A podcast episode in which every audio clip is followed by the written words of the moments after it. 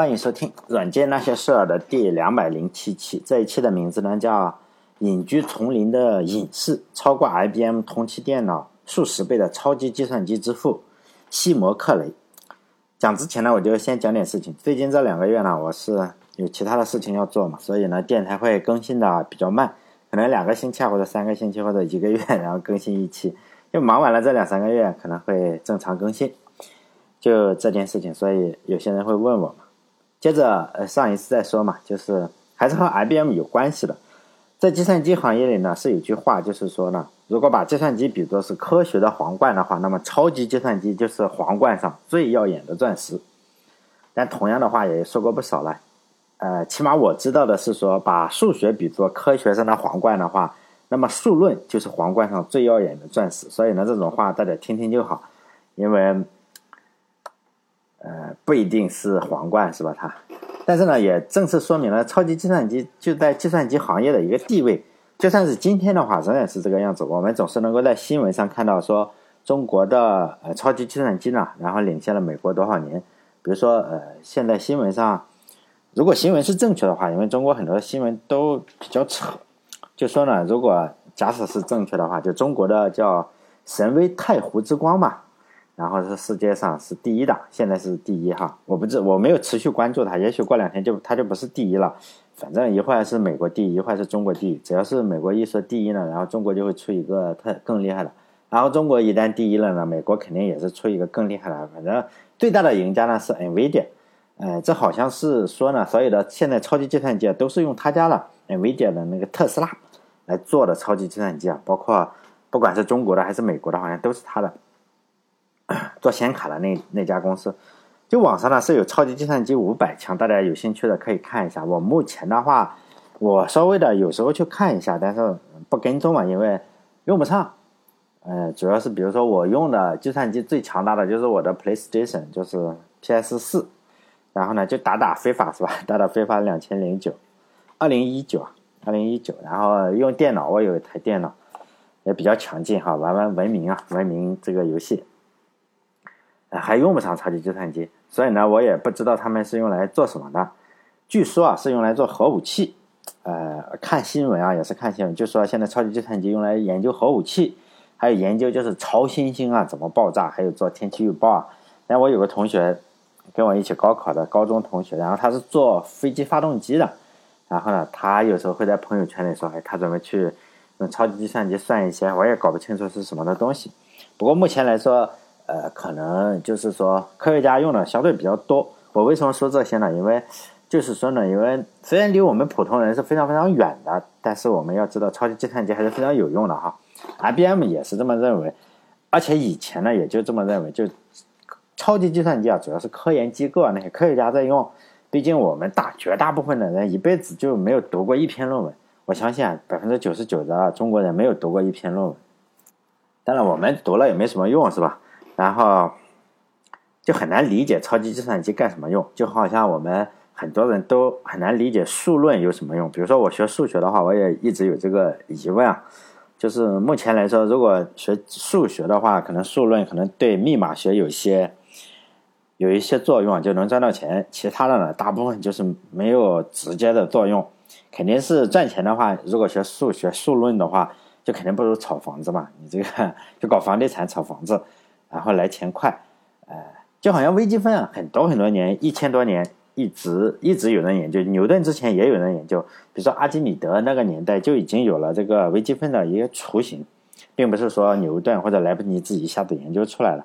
就比如说穷解法呀，也算是这个微积分的范畴。实际上一千多年来，这个微积分啊就没什么用，大家不知道是有什么用。但是呢，一些吃饱了没事干的人是吧？被袁隆平、袁隆平，然后喂饱了没事干的人就做科研嘛，就专门研究这个微积分。结果现在我们整个的科技就离不开微积分了。数论也有可能是这个样子。现在没有人知道干什么，可能超级计算机算出一些什么奇奇怪怪的数字，也许在五百年以后就特别有用了，是吧？但是，所以呢，总有些听众问我：“哎，你做这些有什么用？”实际上用处是不大的，就没什么用。比如说，你知道了。计算机的历史没什么用是吧？我之所以没有去炒房子呢，唯一的原因就是没有钱嘛，没有钱，连炒房子的本钱都没有。如果我有的话，我不不会录这个电台，我没有空是吧？炒房子肯定更少。好了，让我们回到上个世纪六十年代，当时呢，能够让 IBM 感觉到压力的公司啊，只有一家公司，这个公司的名字呢叫 CDC，叫 Control Data Corporation。这个公司呢，它连续做了几个性能和价格都比 IBM 要好的机器。这个公司的灵魂人物呢，他的名字叫西摩克雷。这一期呢，我主要是来讲这个。按照我做电台的惯例啊，我都是先研究一下，呃，这个人小的时候是干什么的哈。如果大家听了我很多电台的话，就会发现这样一个规律：绝大部分的科学家，呃，还有做开公司的这 IT 的这些公司的，其实家里都比较富有，就是没有过过穷日子，根本也不会太在乎钱呀或者生计的问题，然后又恰巧。又喜欢搞一点科研，然后非常穷啊，但是非常有成就的科学家，比如说工程师啊是有，但是并不是特别多。呃，这个和我们教科书里是有点不同的。比如说，哎，我们教科书里总喜欢讲的是，哎，他小时候特别穷，然后，呃，因为有兴趣是吧？然后克服了这个穷穷，然后突然就成功了。实际上并不是哈。呃，我们去仔细研究每一个人的话是不是？但是。政治正确的话，还是正正呃，还是是的，就是我们希望给穷人一个梦想吧，或者有一个幻想，这也是对的，是吧？这个西摩克雷啊，也不例外，就家里非常的富，就跟冯诺依曼这种是一样的，家里非常的富。他出生在一个工程师家里，然后他爸爸妈妈还是都是工程师，然后他爸爸还开公司，就非常有钱，就。看到儿子是比较喜欢搞这些小发明或者小创造，是吧？他小时候就在这个西摩克雷小的时候呢，他爸爸就已经给他做了一个实验室，家里有庄园，就专门有个实验室给他做。像我们这种，呃，住筒子楼的，你不可能说，哎，给你做个实验室，是吧？哎，住还 住还不行，还还哪有实验室啊？所以呢，当时他就有了自己的实验室，然后需要购买什么电子元件，就统计一下，让佣人佣人去买。所以呢，他在初中生的时候就已经会做各种各样的发动机啊、发电机啊、收音机都已经会了。他爸爸呢，当然也是不拘一格的去教育，就是钱肯定是管够的。然后这个孩子呢，结果他发现不太喜欢社交活动，然后生日的时候就送了一辆车，然后呢说你这个是吧，十十几岁了是吧，开个车，然后最好开个生日聚会嘛。你这个结果呢，这件事情让小西摩克雷就非常的迷茫，为什么呢？因为他不知道请谁来。因为他是没有朋友的，就是非常的孤僻，呃，就这么个人是吧？在二战的时候啊，他也跟大部分美国的年轻人一样，就就参军了嘛。二战这个美国人特别爱国是吧？然后随着美国的军队啊，也就走南闯北。他和 IBM 就是我讲这一期的小沃森不同，小沃森比他大十十来岁，十几岁是吧？呃，就三十来岁了。但是这个这个小啊，他参军的时候。呃，美国已经就要胜利了。刚十八岁的时候，他就美国就要胜利了，搞得他也没有机会去表现。他主要是做什么？就是破解，就是通信啊，叫什么 radio，就是这个听电台的这些兵啊，主要是参与破解日本还有德国的一些通信。他先是去了欧洲战场，然后嗯，是吧？这个失败了，到希特勒失败了，然后他去太平洋战场，这个太平洋战场也也也那个日本也是失败了，所以呢，还轮不到他来做这项。破解密码的工作，当时呢，比如说图灵啊，还有就是费莱德曼呢，这些人已经把这个 通信搞定了。实际上，美国不仅仅是搞定了日本啊，还有德国的密码，当时连同盟、同盟的苏联的密码，他实际上也顺便破解了，只是当时没有说有四套密码。然后后来呢，美苏肯定后来翻脸了嘛，翻脸之后发现苏联还是用这四套密码，就是哎哪里有几套，其实早就在二战时候。这个美国都已经搞定了，只是没说朋友嘛。当时还站在一起打德国。苏联呢，就是说比较悲催了，这样是吧？所以说可以说这个小西摩克雷就是生不逢时。他二战的时候呢，十八岁的小孩是吧？没有太大的机会展现自己的才华，太年轻了。他一九二五年出生，当兵的时候是一九四三年，就十八岁的小孩也不能怪他。我们十八岁也什么做不了，是吧？他战争结束以后啊，他这个没有施展的才华是压不住的，这才华特别厉害。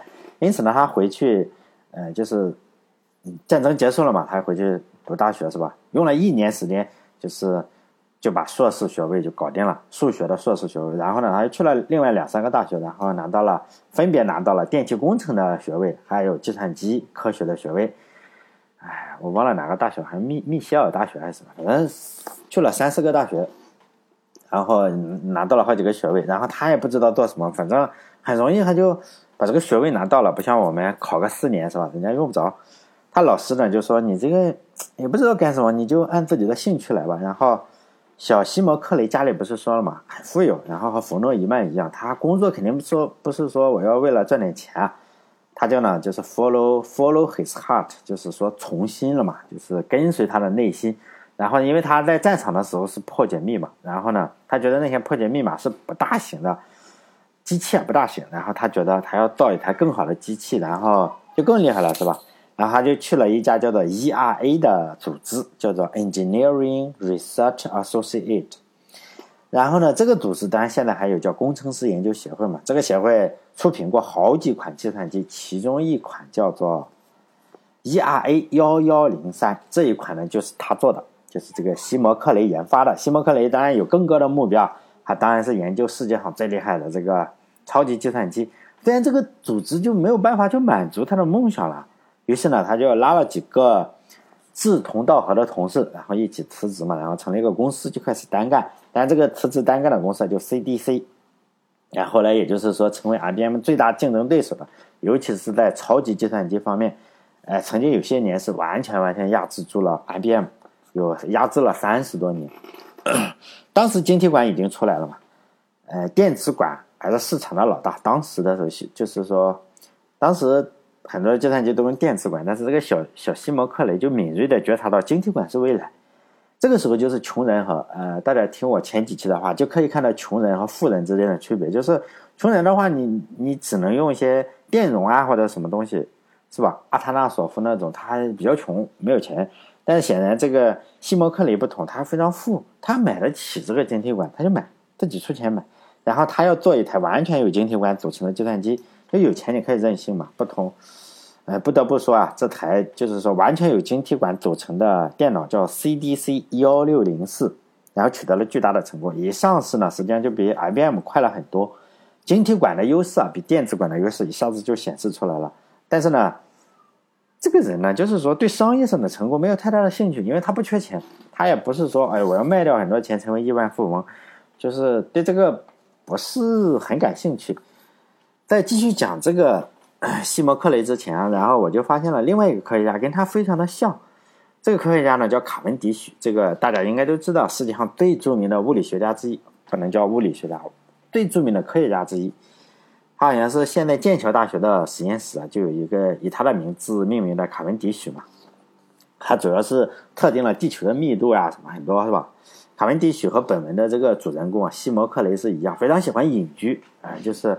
不要见人，就是，呃，用人也不见，呃，最好是我自己有个楼梯，我自己有个大的庄园，是吧？我我走另外一个楼梯，你们走前面的，见人见面比较尴尬，就这么个样子。就卡文迪许他从事科研呢，他是不图名不图利嘛，然后有了研究发现也也不发表，都是他仅有的几个好朋友，然后说，哎，你最近研究了什么是吧？赶紧发表一点，然后他就发表几篇论文，都是重大发现，比如说他首先对这个氢气啊性质也进行了细致的研究。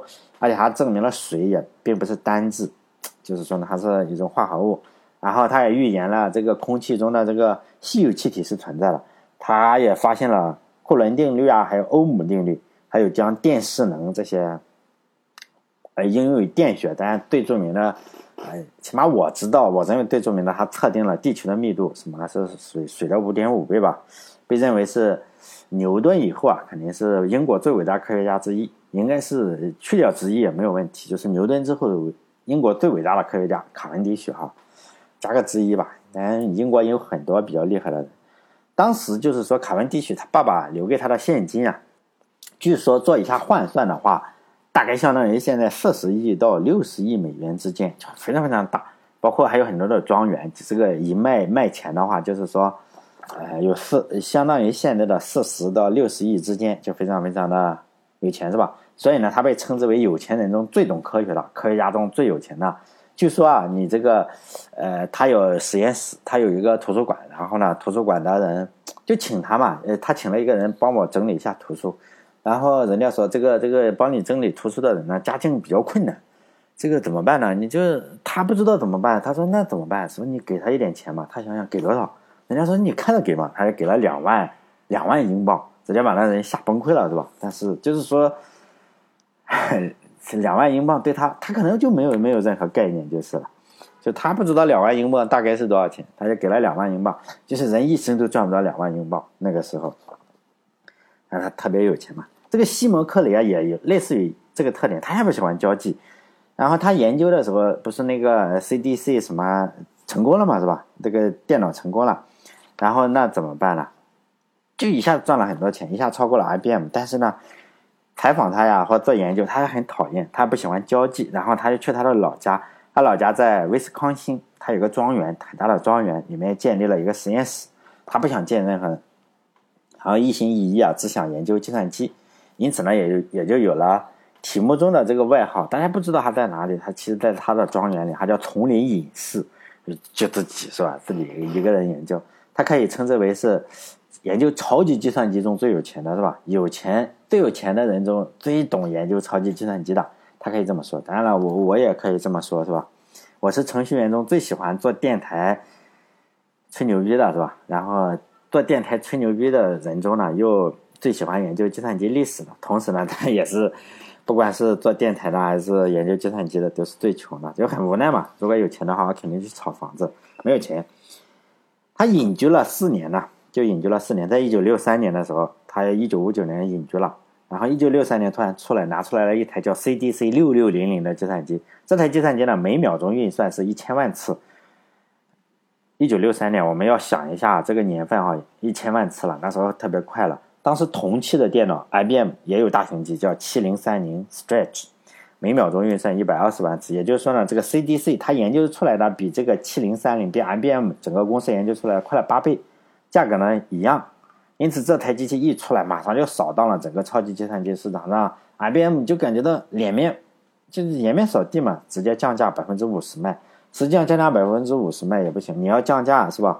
一百除以八是这样打打个这种折，因为你运算量摆在那里嘛，但是也没有办法，毕竟速度你差了八倍，时代差距太大。这次重大的打击呢，直接让 IBM 就放弃了超级计算机的市场，一直到三十年之后啊，IBM 才又开始凭借深蓝计算机重新的回到了计算机超级计算机市场的一个竞争。呃，就当时我是读高中嘛，然后深蓝计算机打败 国际象棋冠军叫。卡斯帕罗夫特别特别这个事情像 AlphaGo 一样，特别的让人震惊，其影响力肯定是不亚于就是 AlphaGo 击败前两年不是击败了这个呃围棋冠军嘛李世石，后来又击败了这个何洁柯洁还是何洁柯洁是吧？柯震恶的那个柯洁，当年我还不知道什么是。国际象棋，说实在，真的就是我们上学的时候，我上学的时候，你小地方的人就不知道象棋分为国际象棋和国内象棋。我一直认为，哎，怎么国外也也也也下这种象棋是吧？不知道。我认为是中国象棋国际化以后就叫国际象棋，当然这这个也不是吹牛。我在我是呃我们宿舍里吧，可以说是不管是高中宿舍还是大学宿舍，再到研究生宿舍，我一直是宿舍里下象棋最好的人之一。赢的多，输的少。因为我有一本书啊，就中国象棋。呃，如果大家喜欢呃中国象棋的话，肯定知道有一个人叫胡荣华，他叫胡司令。胡荣华就是他有本书叫做《十十连冠的棋艺精华》，胡荣华杰作六十局，好像一块多钱。那个时候我买的时候一块多钱，不到两块钱。就这本书就是六六十局的，怎么给你讲解？再扩展一点，就是说这个胡荣华的，他下象棋，他没有象棋，他很穷。就是说，他有个破书包，书包里背着他自己手工做的象棋，然后背了个棋盘，象棋都是他自己手工做的。然后呢，他就自己悟啊，这个真的是自己悟，不是我们一般人能能做的。他悟悟出来了，然后悟出来了，稍微拜了一下师，连续的拿这个中国的冠军，特别厉害。这个胡荣华胡司令，哎，他他书写的也非常好，就教人嘛。就我们我们这个人中啊，百分之九十九点九都是庸人。庸人有什么特点呢？不是胡荣华、这胡司令这种人自己悟就能悟出来。庸人有个特点就是说呢，泡沫非常多。比如说这个酒啊，啤酒你倒进去，或可乐不，可乐没没多少泡沫。这个啤酒这到底是泡沫非常多，是吧？大家知道泡沫什么意思？当我们说虚拟货币，比如说有很多的虚拟货币有泡沫，然后房价有泡沫，就说明我们认为这个东西啊不值这个价。实际上，呃，对大部分庸人来说，泡沫最大的是什么？就是说能力和梦想之间，就是说能力这么点，然后梦想那么大，全是泡沫。比起房价啊，或者是虚拟货币比起来，都不算是泡沫。至少我认为吧，我认为我自己啊，不能说别人，因为每个人都有梦想，是吧？至少我在四十岁的时候，我认为，我自认为我碰到的最大的泡沫，就是我自己的能力和我自己梦想之间的泡沫了。因为在小的时候，我是也看书嘛，喜欢看书，就觉得，哎，就算是达不到牛顿啊或者爱因斯坦的高度，是吧？至少获个诺贝尔奖应该不成问题吧？当时真这样觉得，就。那时候我喜欢数学，我天天研究数学。实际上我本科也读了好像十年数学，后来发现不行，不会，就读不到这个样子嘛。至少比如说那时候天天看看新闻、看看电视啊，就觉得哎娶老婆的话，至少九井法子这样嘛，得得漂漂亮亮的才可以是吧？是这样，就泡沫太大了。然后我们下象棋也是这个样子，除了个别人像胡荣华这种，嗯，没有象棋，然后到处。自己悟就能悟成全国冠军的话，大部分人实际上都是和朋友下棋。不知道大家有没有看过一一一个中篇短篇小说叫《棋王》，大家应该搜一下《棋王》，就讲文革时候，不去年上山下乡的时候，就是一个棋王，然后他如何把这个悟出来。大家如果有有人喜欢看的话，去搜搜。我记得名字特别清楚，因为我那时候特别喜欢下象棋。看棋王那时候，我觉得我也应该悟一悟，是吧？实际上不行，就只能，呃，大部分人啊，像我们大部分人跟朋友下棋，跟小朋友还是跟大人下棋，下成什么？就是一起练成凑齐篓子，你你凑我也凑，大概就我赢你你赢我，你下成跟宿舍的人一个档次的。为什么？也没有学嘛，没有学过，也不看棋谱，就是说，都跟哥们学的，就这个样子。所以呢，只要找个高手，比如说胡胡荣华这样的，学个百分之一啊、千分之一，我其实就是看了他那本书，然后就大部分就能赢，呃，很多很多的人了，是吧？就是就这个样子。啊，编程也是如此。我我又讲编程了，毕竟这个与编程有关系。我们学编程也是这样的，道理都懂。讲句不好听的，就现在绝大部分计算机老师啊，都是些，也是庸才啊。他们不会实际编程，很多的计算机老师不不太会编程，只会课本上的编程。比如说学了谭浩强的 C 语言，他会做课后题，但是你让他编个大程序，他不会，他也会讲大的道理。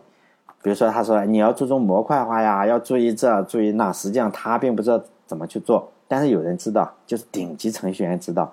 因此呢，读顶级程序员写的代码，就是读胡荣华写的那书。就是要脱离凑齐篓子，就是凑代码篓子的最好途径啊，就是去读这个顶级程序员写的代码。比如说学 C 语言的话，我我认为啊，最好的是读 SQLite 这个源代码，这个源代码十万十万多行。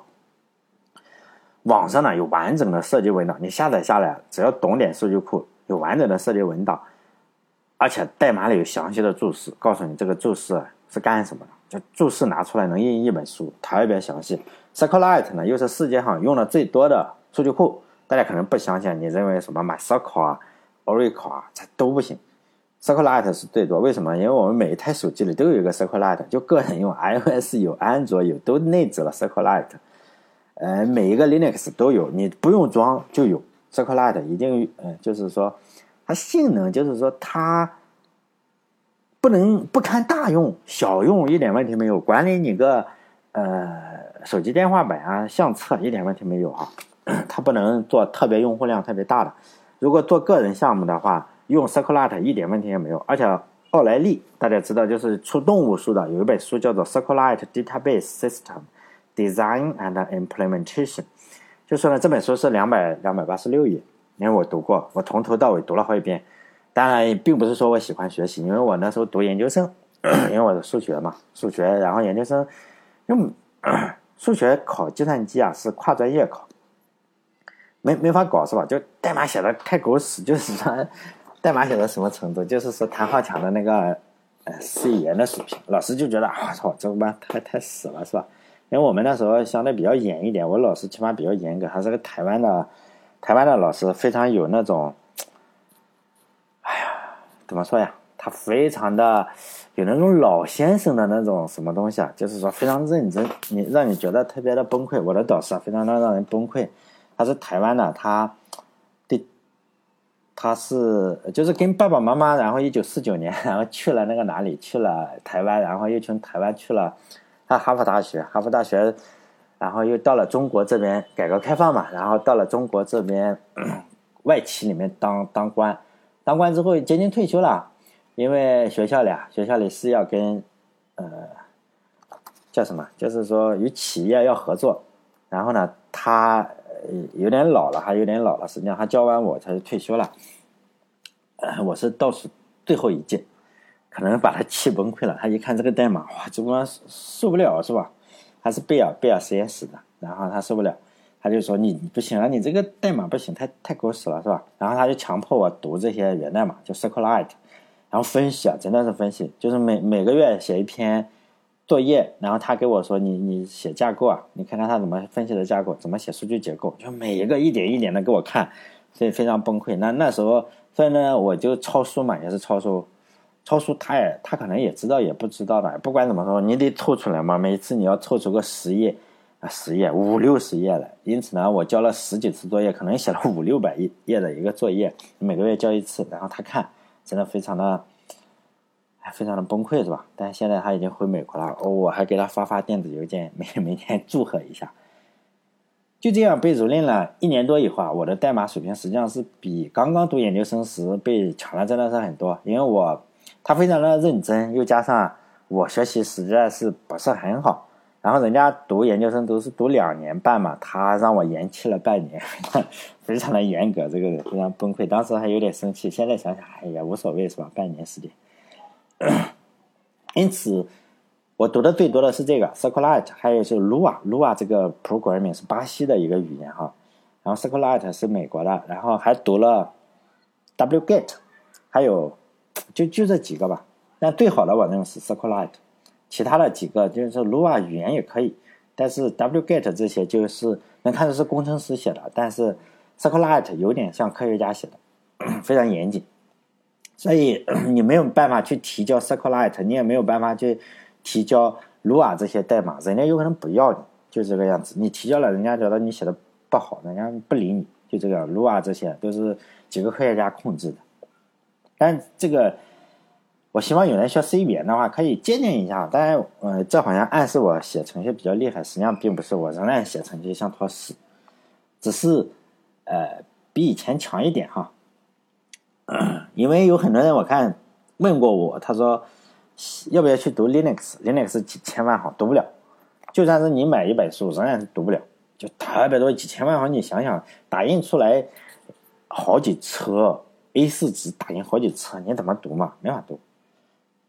所以再回来再讲这个西摩克雷，就 CDC 呢，他就靠这个 CDC 六六零零，然后计算机取得了成功嘛。一旦取得成功，公司就这个样子，就赚钱了嘛。我已经超过 IBM，我已经超过它八倍、十倍、十倍了，是吧？就没有办法了。他，那你怎么办？没没有办法了，是吧？我又不用造了嘛，就不思进取，反正他追不上我，我就这样去赚钱了。但实际上他并不缺钱嘛，这个人不缺钱。他说你你有没有钱无所谓，是吧？这个对公司来说就很难搞。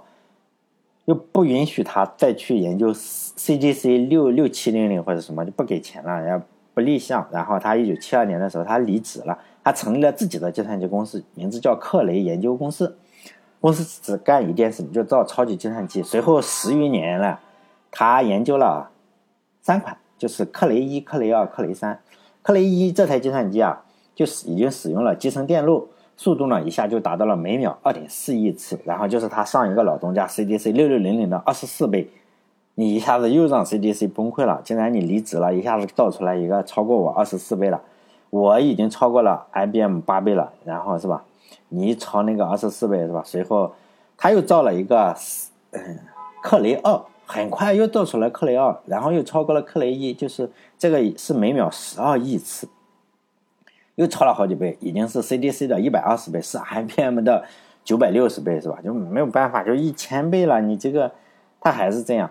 因因此呢，就这样，超级计算机市场只有它可以玩了。IBM 它超过一千倍，超过它老东家 CDC，一百二十倍，那玩个屁啊！一九八四年的时候，克雷啊这个公司它就占领了超级计算机百分之九十的市场，就只能超越自己了。哎，就是说呢，越看越放心。咱们这里不有很多的很多的企业家都说嘛，越看越放心。他其实也是好，越看越放心。没有办法，你这个。第二名领先第二名一百二十倍，领先第三名九百六十倍，哎呀，那没办法是吧？因为克雷公司当然也是上市公司了，董事会也是这个样子嘛，又又重重复了，就是你已经领先第二名一百二十倍了，就不研究了嘛？你干嘛还要研究克雷计算机啊？然后大家就想着这样，然后但是呢，这个老头我就说了嘛，他已经当时已经变老了。就说他要做什么？就是我要做这个超级计算机嘛，我要做一个超越自己的，就是每秒钟大概就是再提高一千倍，就是我要超过一万亿次。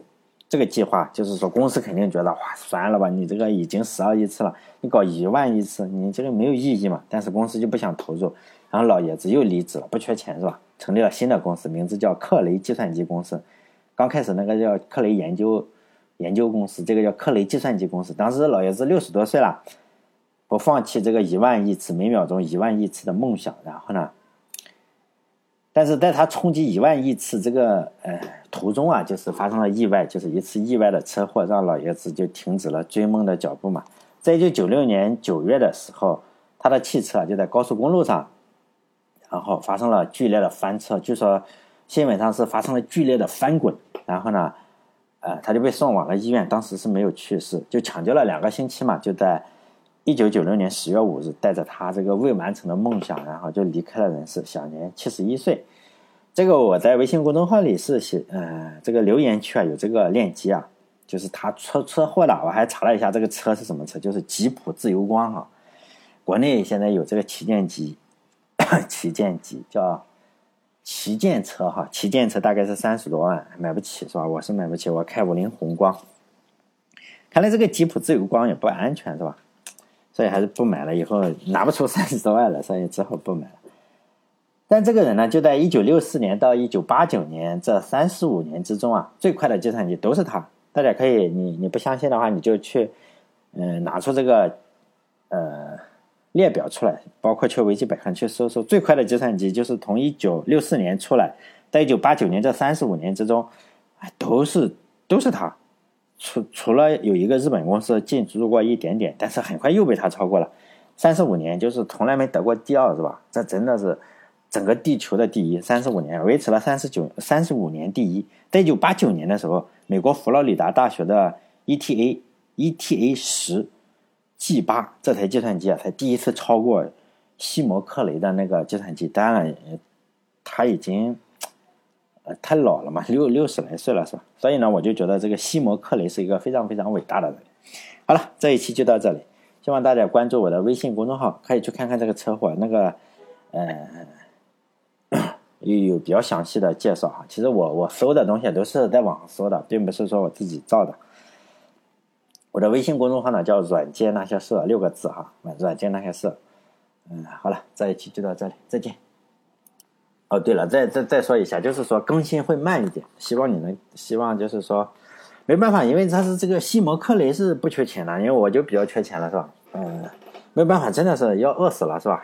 要天天做电台的话，我没有办法，就是说长期，尤其是这几个月，因为我要工作，工作才能够赚口饭吃嘛，还要还房贷。